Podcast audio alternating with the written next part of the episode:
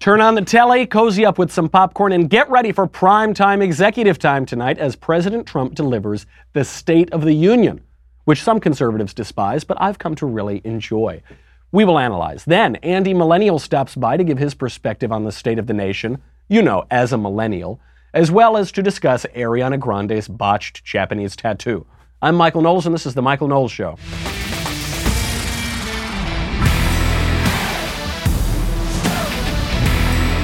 Tonight is the State of the Union, the night that libertarians despise and I sort of enjoy, especially when Donald Trump is the one giving it. We'll get to that in a second. We'll get to why some people on the right don't like the State of the Union. But first, let's make a little money, honey, with Select Quote. Oh, Select Quote is so good. Listen, if you have a family who depends on you, then uh, you need to get some life insurance. Life insurance can pay off a mortgage, it can help send the kids to college, it's peace of mind. Think you can't afford it? Chances are SelectQuote can get you uh, get it for you for less than a dollar a day. Now, uh, how, how does it do that? It comparison shops up to 10 highly rated companies, including Prudential, Banner Life, and Mutual of Omaha, and others, to find you the company with the best rates. For example, SelectQuote can find you a 35 year old man a $500,000 policy for less than $19 a month, or a 37 year old female a three quarter million dollar policy for under $22 a month. That is less than a dollar a day a cup of coffee costs much more than that, significantly more these days. Make sure you do it. Be responsible, give yourself peace of mind, help out your family. Uh, it, this is really important. I, I, made sure when I settled down, you know, little old me, my bachelor days behind me, when I settled down, I made sure to get life insurance. It's really important and it really gives you peace of mind. SelectQuote could save you time and money, so get your free quote at selectquote.com slash Knowles, K-N-O-W-L-E-S today.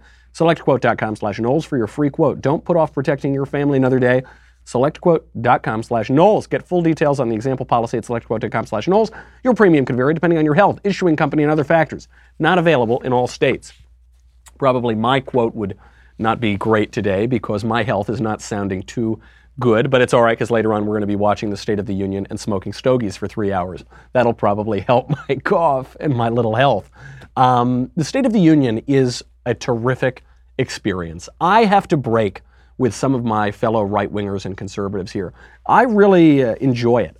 So some some conservatives hate it. It's basically libertarians who hate it because they feel it's too monarchical, it's too grandiose. You know, they just want the government to leave them alone, basically disappear. They view the president as no different from any other government office, and uh, so they just want to ignore it. And, you know, Antonin Scalia felt this way too. Antonin Scalia, the late great justice, refused to go. He thought it was such a ridiculous parade. So plenty of conservatives don't like it, or at least libertarians. I, I think conservatives have a good deal of reason to enjoy it, though. For, for one, it fulfills a requirement of the Constitution. Constitution Article 2, Section 3 says, quote, the President shall from time to time give to the Congress information of the State of the Union and recommend to their consideration such measures as he shall judge necessary and expedient he may, on extraordinary occasions, convene both houses, or either of them, and in case of disagreement between them with respect to the time of adjournment, he may adjourn them to such time as he shall think proper. He shall receive ambassadors and other public ministers. He shall take care that the laws he faithfully executed, and shall commission all the officers of the United States. So that's the whole block that we get the State of the Union from, and really we only get it from that first little line up there. Um, I think there's a modern misconception especially on the right, that the State of the Union is some wholly modern invention. It was just invented by Woodrow Wilson. And that isn't true. George Washington delivered the first State of the Union address before the White House existed. Uh, he delivered one, and then uh, Jefferson discontinued the practice. So the third president discontinued it, and it's because Jefferson was a Democrat, lowercase d. He felt it was too monarchical. He was an anti federalist, which then led to the Jeffersonian Democrats. Uh, he, he thought it was dreadful, and I, I think his reasoning was not so great, but we'll get to that in a second. Then, for a very long time, for over 100 years, no one did it until Woodrow Wilson. So you've got Jefferson, good, then or I'm sorry, uh, George Washington gives it, that's good. Jefferson doesn't give it, that's probably a mark in favor of the State of the Union. And then Woodrow Wilson gives it, so that's a mark against the State of the Union. Woodrow Wilson, one of the worst presidents in American history. But then Warren Harding, a highly underrated president, uh, was the first president to broadcast it on radio. So he gives it good old Republican, limited broadcast, but nevertheless. Then Calvin Coolidge, it's harder to find any small, more small government conservative than Calvin Coolidge, Silent Cal. He gave it, and he actually was the first to broadcast the State of the Union to the entire nation. I think he's also the only president to actually shrink the government. So I think small government conservatives can take a little solace there. Coolidge broadcast it from coast to coast. And then uh, President Ronald Reagan was the first ever to delay the State of the Union speech. So President Trump, again, following in good stead by delaying the speech for the government shutdown. Um, President Trump obviously has fallen, uh, followed in President Reagan's steps a lot of the time. The reason that the State of the Union, I think, is not only tolerable but actually somewhat important is that the executive is not just the DMV, the executive is not just the post office or the IRS. The executive is, the president in particular, as the head of the executive branch, is representing the spirited part of government. So our framers were very brilliant when they set up the government. This brilliant system of checks and balances, complex system that allows uh, a balance of power between the people and the states and the federal government, between the judiciary and the executive and the legislature. And all of those parts of the government reflect different aspects of human nature. They reflect the tripartite soul the ethos, the pathos, and the logos. The appetite, the pathos, the spirited part, the ethos, and the logos, which is the reasonable part. And you see that reflected in the pathos. The appetite is the Congress. It's the people who are most directly answerable to the appetites of the people and formerly the appetites of the states. Then you have the uh, judiciary, which is the logos. They sit in their robes. They all went to the best law schools in the country. They're very straight faced, except for when they like beer, and they still like beer. They don't respond to anything at the State of the Union. They're very uh, judicious. And then you have the president, which is the spirited part of the government. He's the one who embodies the spirit of the country, and you look to him as, as one single representative. And so it seems to me to make perfect sense to have that representative of the spirited part of the country, show a little spirit. He's not just a bureaucrat. He's not just some technocrat sitting there filling out economic tables. He's representing something a little more passionate and a little bit more romantic in the uh, government. The, the State of the Union is criticized by people who lean more democratic, lowercase d, in their views. And we should remember the founders and the framers were terrified of democracy, rightly so. they were terrified of the tyranny of the majority. And also, what they were terrified of was leveling.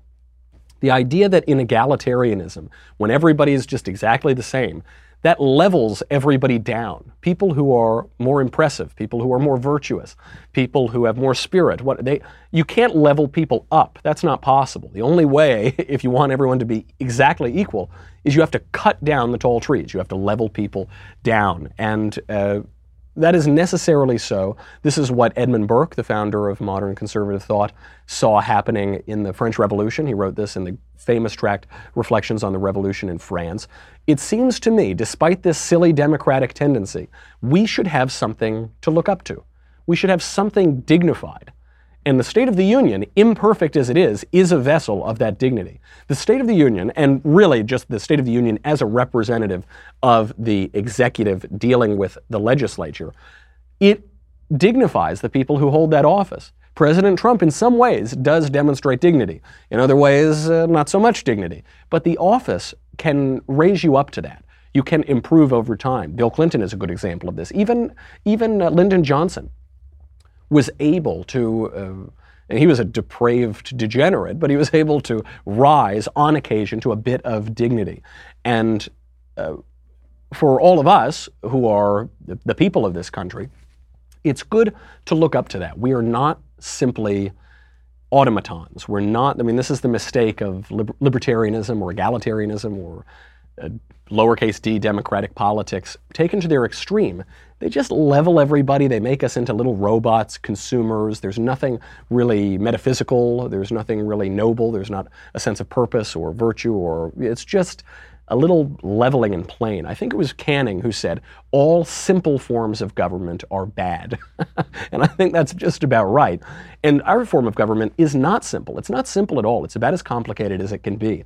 It evolves, it, it grows through evolution, not revolution. And this example that the executive does something a little different than the legislature. And he has an occasion to come in and speak to the legislature. And a lot of the time, the legislature goes and fights back and thwarts his plans. We're going to see a lot of that for the next year as Nancy Pelosi is running the House of Representatives. I think that is just uh, perfectly fine. And speaking of the executive part of government, the spirited part, there is a bombshell report out that President Trump spends his day in executive time. That's his phrase. It, the presidential private schedule leaked. We don't know who leaked it, and the left is having a field day. Here's Nicole Wallace on MSNBC.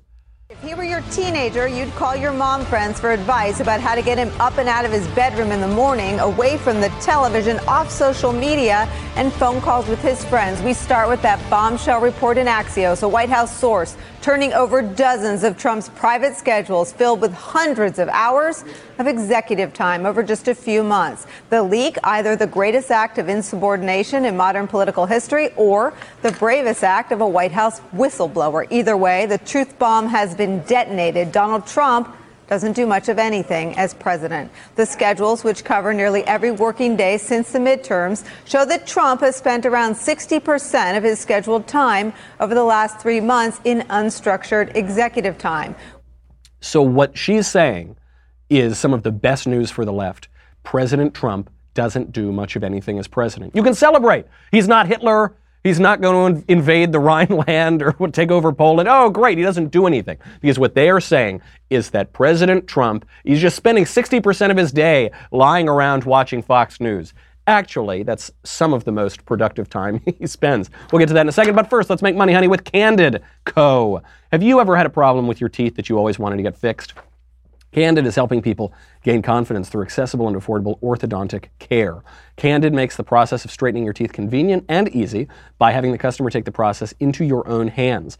Candid's network of highly trained orthodontists review each and every case and directs the entire aligner plan. Straight and brighter teeth in an average of six months and cost 65% less than braces. Everything is delivered to you, white glove customer service. Uh, Candid only uses orthodontists. It makes clear aligners that are sent directly to your home, customized specifically for you to straighten your teeth.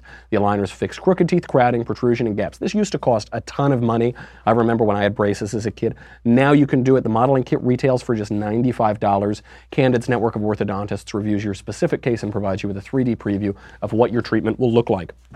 Treatment time is an average of six months. It will save you thousands compared to the other guys. You are one step away from getting straighter, whiter teeth. Take advantage of Candid's risk-free modeling kit guarantee. Plus, when you use my dedicated link, candidco.com slash covfefe, C-O-V-F-E-F-E, you will save 25% on your modeling kit. That's candidco.com slash covfefe, C-O-V-F-E-F-E, 25% off the price of your modeling kit. candidco.com slash covfefe. So, executive time, 60%. Apparently, Trump only spends 15% of his day in meetings, and the left says this is just dreadful. Now, the Heritage Foundation pointed out that President Trump has installed a conservative agenda, specifically the Heritage conservative agenda, faster even than President Reagan. So the idea that he's not doing much as president is a little weird. What this really gets to is the difference between the left and the right as they view work, and I suppose as they view the world, which is that for the left, if you're not in a meeting if you're not in a structured meeting with a lot of bureaucrats and a lot of tables and Microsoft Excel open, then you're not doing productive work. You need more meetings, and then you have to have a meeting to set up a meeting. The trouble with meetings is that meetings are, are almost never productive.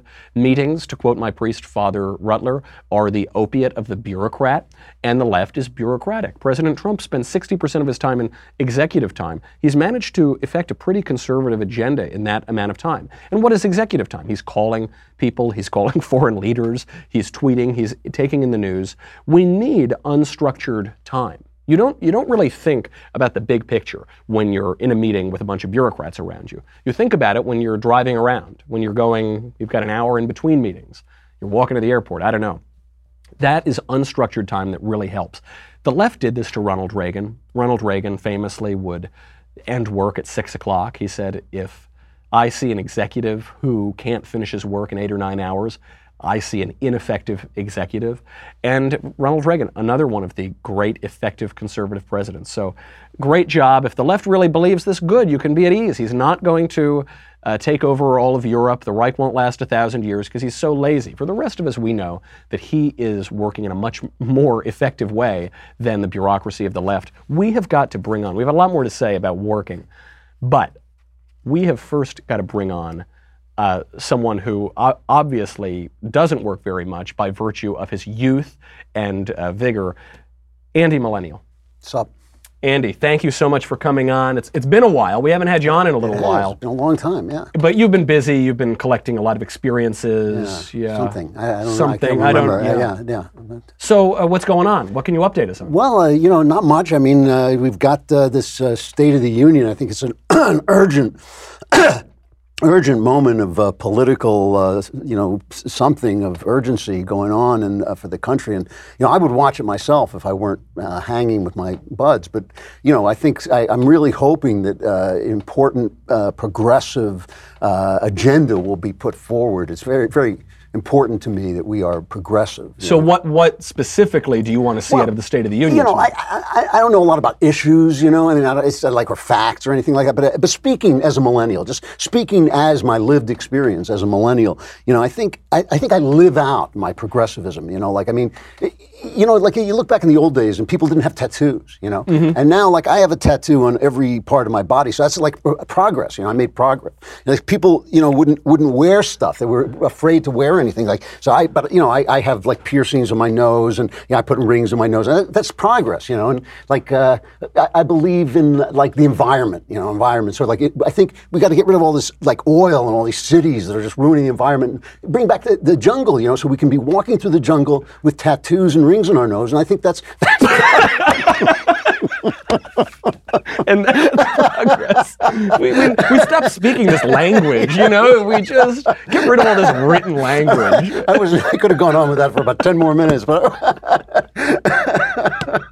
That, that is progress. That is That's progress with a capital P. we can, you know, we can go back to sacrificing babies. The left has got it all figured out. I think we've got. Yeah, I think we're. I think we make the Aztecs look like children. I think we make them look. we are living in apocalypto at this point. We are. That's right. We. So the State of the Union addresses tonight. You are.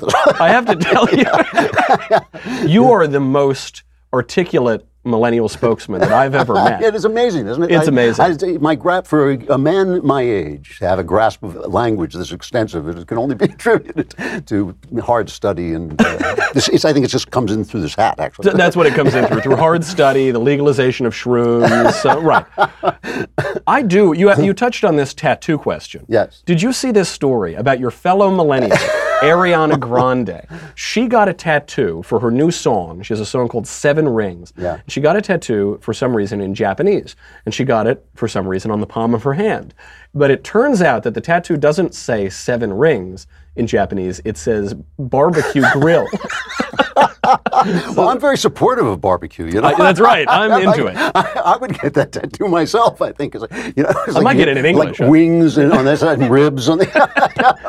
This is, I actually can't make a joke about this because that is the joke. I mean, this is the idea that these little white millennial girls are getting Japanese tattooed on their wrist and they think it means water and really it means like, you know, four wheel truck. You know, what is this? You know, I was watching the Super Bowl and the Maroon 5 guy, what's his name? Adam Levine. Mm-hmm. he he takes off his shirt and like every inch of his body is tattooed. And you just think like, you know, I, in about 20 years, it's going to look really, really bad. I mean, look, look at Schwarzenegger, you know, the way what happens to your body after all. You know, and that, that's Mr. Universe. Yeah, you know, that's one of the strongest men in the world. You know, it, it is funny. I, I, I have to tell you, Alyssa Milano, though, is, is part of a very, very weird. You, you look at her, she dresses like a little girl. Yeah, Have you noticed this? But That- yeah. but she's hot. You know, I mean, she's obviously very beautiful. It's, it's a weird little thing we're having in our rock uh, in our rock idols at the moment. I, I don't really understand where it comes from. I have an inkling because it's not just these stars, it's millennials broadly are so much more tatted up than other generations. They all have tattoos. And I mean, I have seen people on their kneecaps, they'll have giant citrus fruit Yeah. on one kneecap and the other, and just random little designs that don't uh, seem to mean anything. You know, I, I- I was kidding around when we started, but it really does seem to me that certain things that were considered primitive, like the idea that you were primitive was not a good thing. You mm-hmm. were trying to be civilized, we were trying to move forward, trying to move. That, but certain things that were considered primitive, like all these piercings and things that you see in, in native cultures and the tattoos, they actually are coming back. And I'm not, I don't think it's a good thing. I think we're actually like that trajectory up out of the jungle, I think is a good one. I think that's what the kind of one we want to stick with that, you know, like less killing, less beating up women, things like that. You And know? there used to be specific times to get a tattoo. For instance, if you're in the Marines Yes. or you're a criminal. And you and you wake up with a tattoo, but You're you right. can't remember how you got it. Yeah, that was okay. yeah. That was that's actually to be encouraged, I think, because you do you actually, I suppose, for our criminals and and also for our service members, for obviously very different reasons.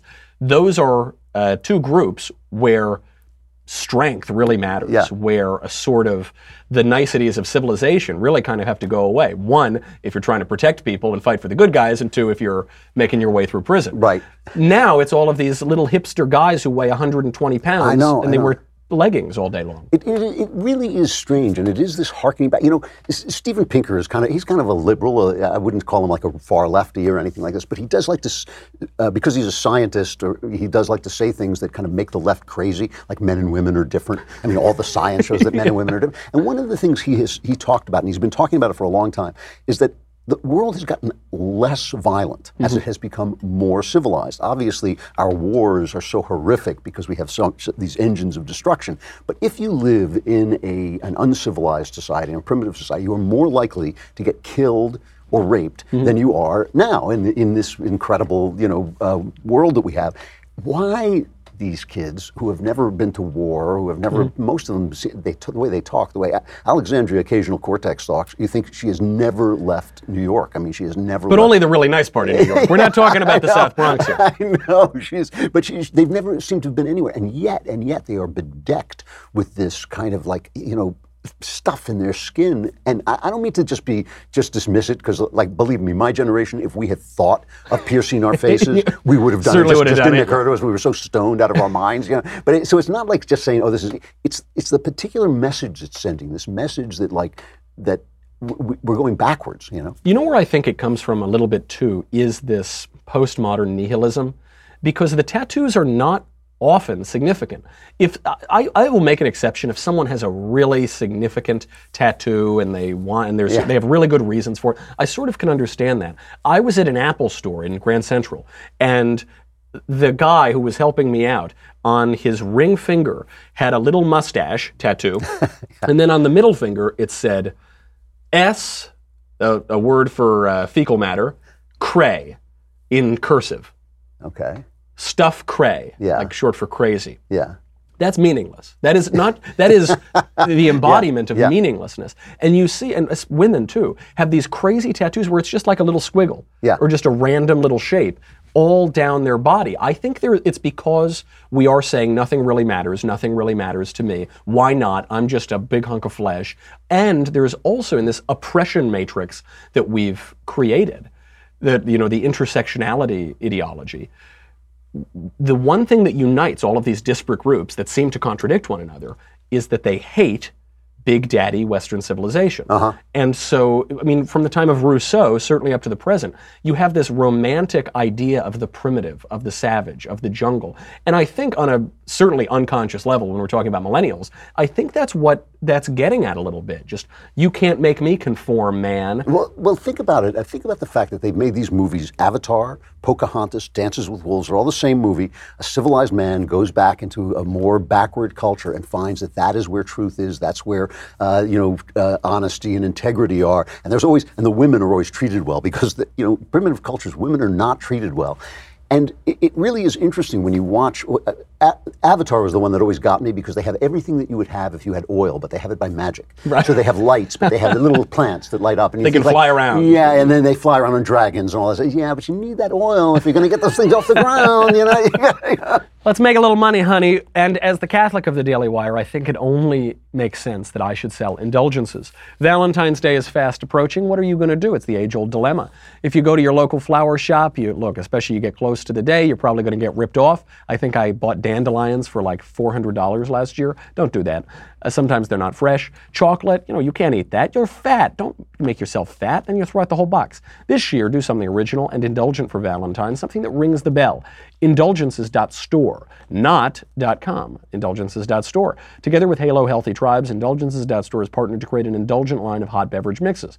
Just add water for some of the most sumptuous mugs of hot cocoa and other flavors. There's Mazaru Matcha, Yogi Goji. Oh, hubba hubba, I'm already getting hot just thinking about it. Pink Velvet, Whole Latte Lovin'. I can't can't read anymore. It's just too good. The taste is spectacular, and they're filled with spectacular stuff. 100% natural, no added sugar, superfoods, cocoa, MCT oil, collagen, prebiotic, inulin, chia seeds. I don't even know what these things are, but they sound very healthy.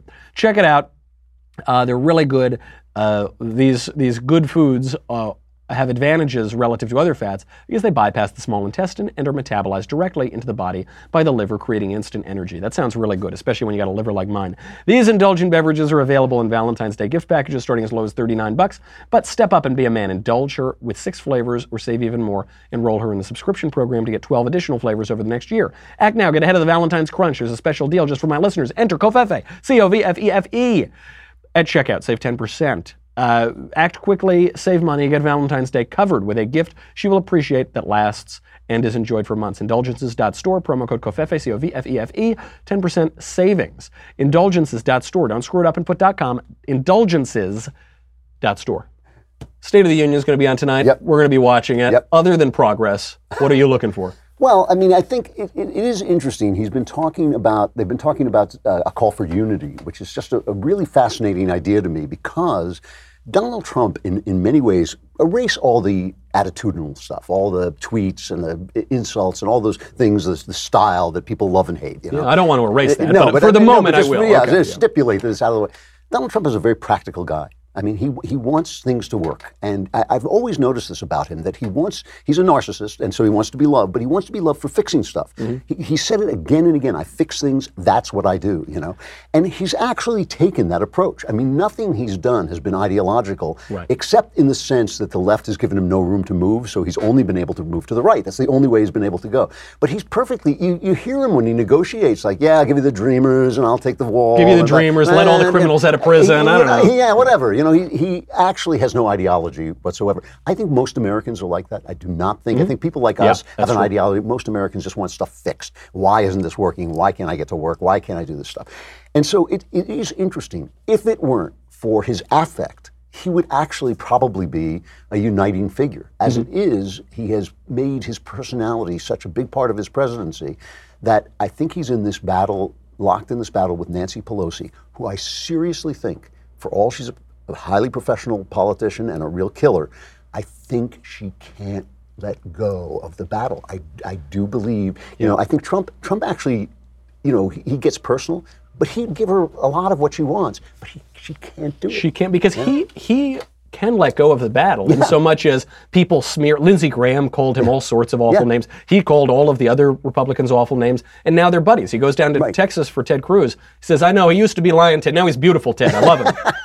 he doesn't. He really doesn't take it for or against them. And and I just think it, it is interesting that if if you could just look at his policies, just look at his approach, he would be a unifying figure, but he's not. You know, and, Right. and I think and I think that that's really interesting because I think if you if you look, he's the opposite of Obama, who had a, a kind of appealing, quieter style, but did things that actually tore the country to pieces. Mm-hmm. And we're so- and we're deeply ideological. and we're deeply ideological, and so he's the, kind of the opposite of that. But I really do believe that he and Pelosi are in a battle royal. That she, none of them, that he can move because his base will follow him, Right. but she can't because her that her base is actually not following her; it's following an ideology. And I love that idea. If he had a different personality, he would be. If I had some ham, I could have a ham sandwich. If I had some bread. well, it'll be a lot of fun tonight. It's true. It, it, will be fun, uh, except boring as hell. I think. Is Yeah, I think that'll be the thing. Well, at least, uh, I, you know, I've got this little throat Yeah, chest issue, so I'll be able to work through that with all those good cigars. That's the be a lot important thing. Those cigars will cu- cure you right up, and uh, we'll bury you. Yeah, Andy Millennial, good to good. see you. I Great to won't shake you. your hand No. uh, on account of, but I'll see you in a few hours. I'll be there. All right. We've got to say goodbye to Facebook and YouTube. If you are on dailywire.com, thank you. You help keep the lights on. You keep covfefe in my cup. If not, head over there. 10 bucks a month, $100 for an annual membership. You get me. You get Andy Millennial. You get the Ben Shapiro show. You get the Matt Walsh show. You get to ask questions in the mailbag. That's coming up Thursday. Get your questions in. You get to ask questions backstage. That's coming up in a few hours. Get subscribed. Get those questions ready. You get another kingdom. You get everything. And you get this. You get the le- oh, President Trump is going to have, what is it going to be, an hour tonight, an hour and a half of saying whatever he wants. And all those Democrats, they're going to, it's going to be like that picture of Chuck and Nancy, the American Gothic. It's going to be that turned up to 11. Get your tumbler, go to dailywire.com. We'll be right back with a lot more.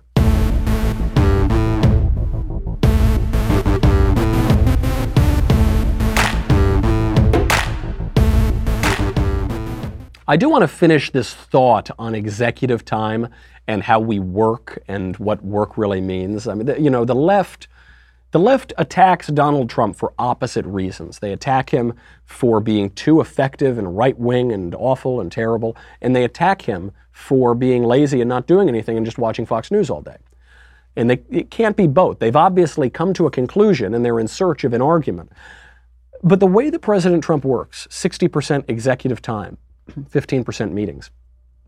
Uh, one, I think that's a pretty good idea. And two, I think it's pretty emblematic of our time and the way that we work these days. You know, uh, there was a study that just came out. About half of Americans consider themselves workaholics. 48% consider themselves workaholics. They have, on average, 7.5 hours of screen time daily. This makes sense. A lot of us are on our screens for work. And if you're not on your screen a lot for work, you're maybe you're on some screen, or you're obviously using screens in all your personal life. Um, what does it mean to be a workaholic? It's not the people who are in the coal mines for 18 hours a day. What they mean is that they worry about work on a day that they're off. What it means is that this is just how they described it. They feel too busy to take a vacation ever. It, it means that the minute they wake up, they're on their phone, they're checking email, they're right away logged on. Uh, 58% of respondents say that they do that. I certainly do that. They, uh, they say that these are the top three symptoms of workaholicism. Uh, does this mean that we're working harder all the time? No, actually it doesn't. But what it means is that we're almost never not working. I mean, I say this as a man who sleeps 27 hours a day.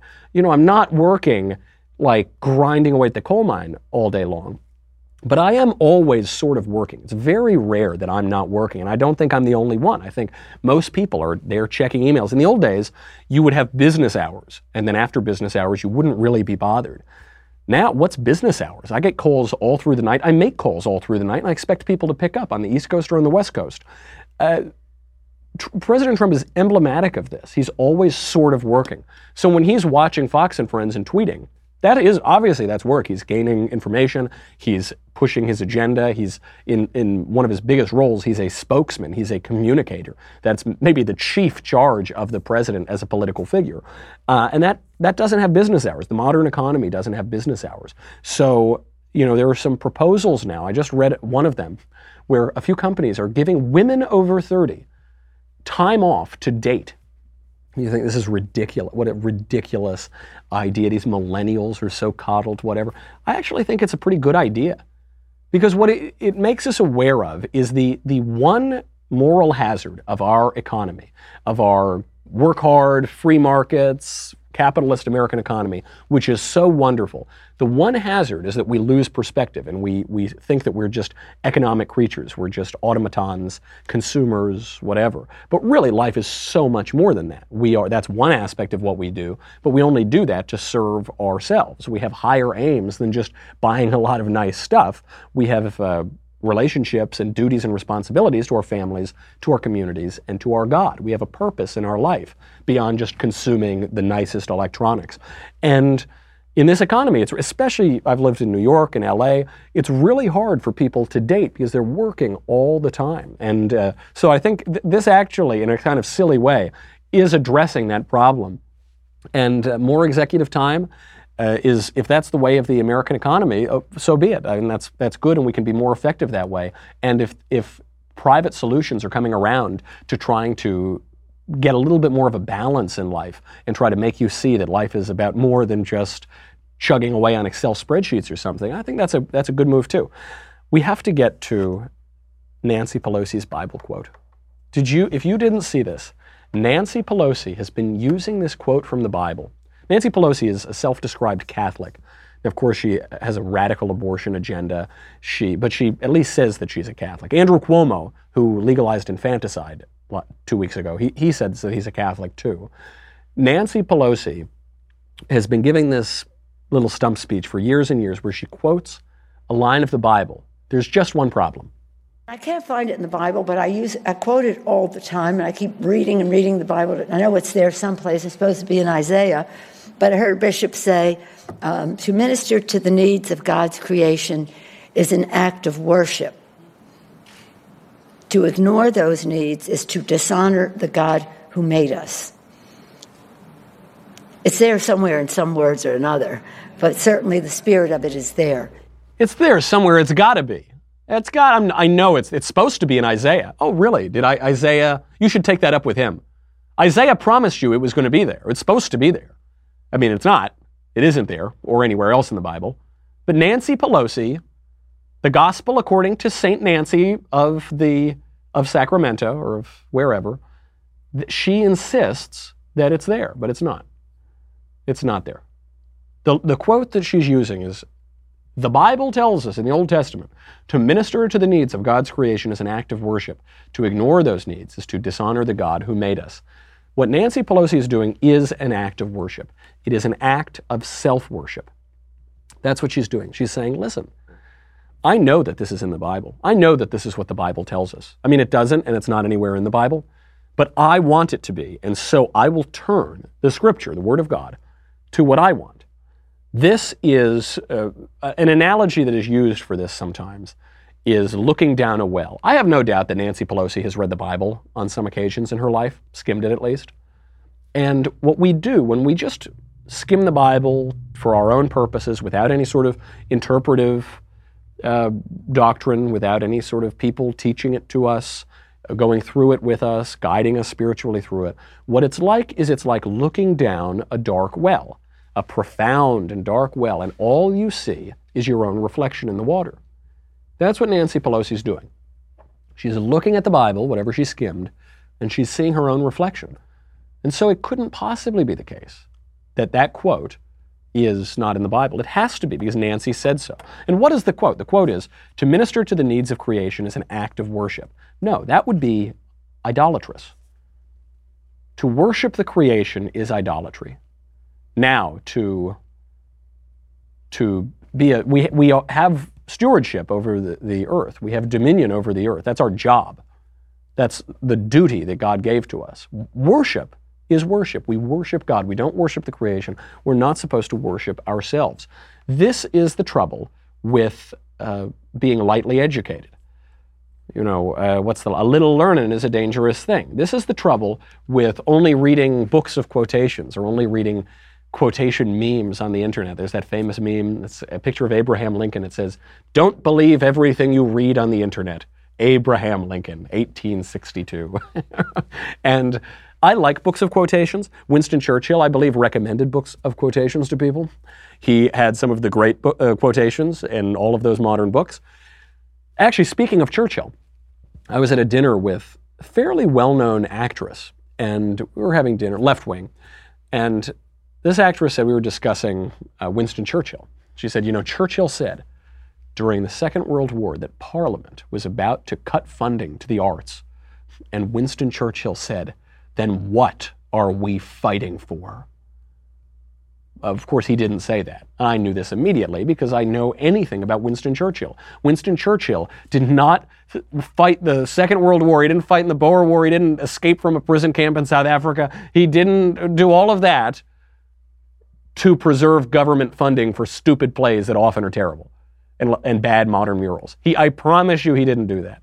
Because I know something about Winston Churchill, so I just know that that isn't true. But what people do is they look down that well at whatever profound issue they're looking at, and they only see their own reflection. I was, I forget, I was tweeting about something the other day on the internet, and some dummy blue checkmark guy tried to make some point, but it wasn't a very good point. And but because he didn't seem terribly intelligent and he didn't seem terribly humble, he, he couldn't understand that his point had been refuted. So I, I used a line from the Bacchae by Euripides, which is uh, talk, talk sense to a fool and he calls you foolish. It's useless to talk sense to a fool. And then he responded with a quote from Oscar Wilde that said that quotations are a substitute for wit and then I said, I know Oscar Wilde didn't say that. And I looked it up, and that quotation is not true either. We ha- we're in this very shallow culture. We're in a very glib culture where we are quoting all of these great ideas, great thinkers. We are pretending that we are following in a long intellectual tradition, and we're not. We are severing ourselves from that tradition because we are not being cultured and we're not being educated. And what we are doing is just substituting a, a false fantasy of that tradition, and everyone else who's also uneducated and uncultured thinks that that's true. What requires what is required to fix this is humility. We actually can't just tell the left, you guys are a bunch of idiots. We, I mean, we can maybe, you know, once every so often we can say that. But what we need is a little humility too, because even us on the right, we are not well educated. This is just a symptom of the 20th and 21st centuries. Our education systems have been destroyed. K through 12, college and graduate school, they've been really hollowed out by ideology, by leftism, by trying to look down the profound well of our tradition and only seeing ourselves, only seeing the perpetual present. This is a, a, really big issue. I'm going to be speaking at UCLA tomorrow. I'll be giving a lecture on a similar topic, so if you're around, go check it out. Uh, before we go, I also have to get to the Super Bowl. I know I didn't watch the Super Bowl. I was on an airplane. Apparently, no one else watched it either, though, so I don't feel that bad. Uh, I suppose it happened. This was the lowest moment of the Trump presidency. If we, I'm so, I am sorry that I even have to watch this. Would you let your son Barron play football? Uh, it's very, it's a very tough question. It's a very good question. If he wanted to, yes. Would I steer him that way? Uh, no, I wouldn't. Why? I wouldn't. And he actually plays a lot of soccer. He's liking soccer, and a lot of people, including me, thought soccer would probably never make it in this country, but it really is moving forward rapidly. I just don't like the reports that I see coming out having to do with football. I mean, it's a dangerous sport, and I think it's you know, I, I, it's really tough. I thought the equipment would get better, and it has. The helmets have gotten far better, but it hasn't solved the problem. So, you know, I, I hate to say it because I love to watch football. I think the NFL is a great product. But I really think that as far as my, well, I've heard NFL players saying they wouldn't let their sons play football. So, uh, it's not totally unique, but I, I, would have a hard time with it. I don't even disagree with much of what he said, but that soccer line, Barron plays soccer. Mr. President, please. I, you know that I care about you, your office, your family seems lovely. The soccer, please don't. What good is it if we secure our border, we deport illegal alien criminals, we get our economy moving again, we make America. What good is that? What does that avail? If American children are playing soccer, what's the point? What then are we fighting for? To quote not Winston Churchill, really said, the future of football is in question. I don't care because I don't watch football and I like baseball. And I think baseball is a much more sophisticated sport and more enjoyable to watch. And I think football is very boring. And it's especially boring during that Super Bowl where they scored a combined 16 points.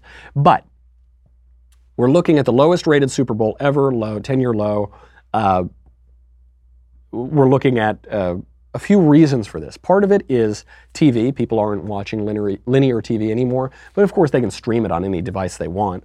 Part of that is the growing popularity of other sports like soccer. Part of it is politics. Part of it is get woke, go broke the NFL came in and embraced Colin Kaepernick, let all of those ingrates on the field make a mockery of our country and make a mockery of the sport. They tolerated it, they, they encouraged it. That incompetent football commissioner did it.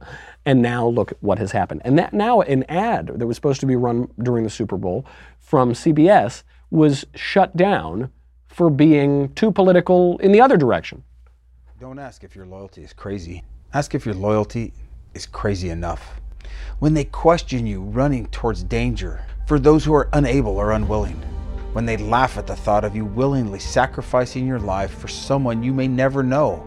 Stay that way. Some people think you're crazy being loyal, defending the Constitution, standing for the flag. Then I guess I'm crazy. Then I guess I'm crazy. Then I guess I'm crazy. And for those who kneel, they fail to understand that they can kneel and that they can protest, that they can despise what I stand for, even hate the truth that I speak. But they can only do that because I am crazy enough. Great commercial. It's from Nine Line, which I believe is a vet owned company in normal America. Colin Kaepernick would be ostracized, Nike would not be allowed to advertise, and this company would be doing great. And today it's the opposite. That spells trouble not just for the NFL, about which I don't care at all, but for the country. We'll have to see what happens tonight at the State of the Union. In the meantime, I'll see you in a few hours. In the meantime, I'm Michael Knowles. This is The Michael Knowles Show. See you soon.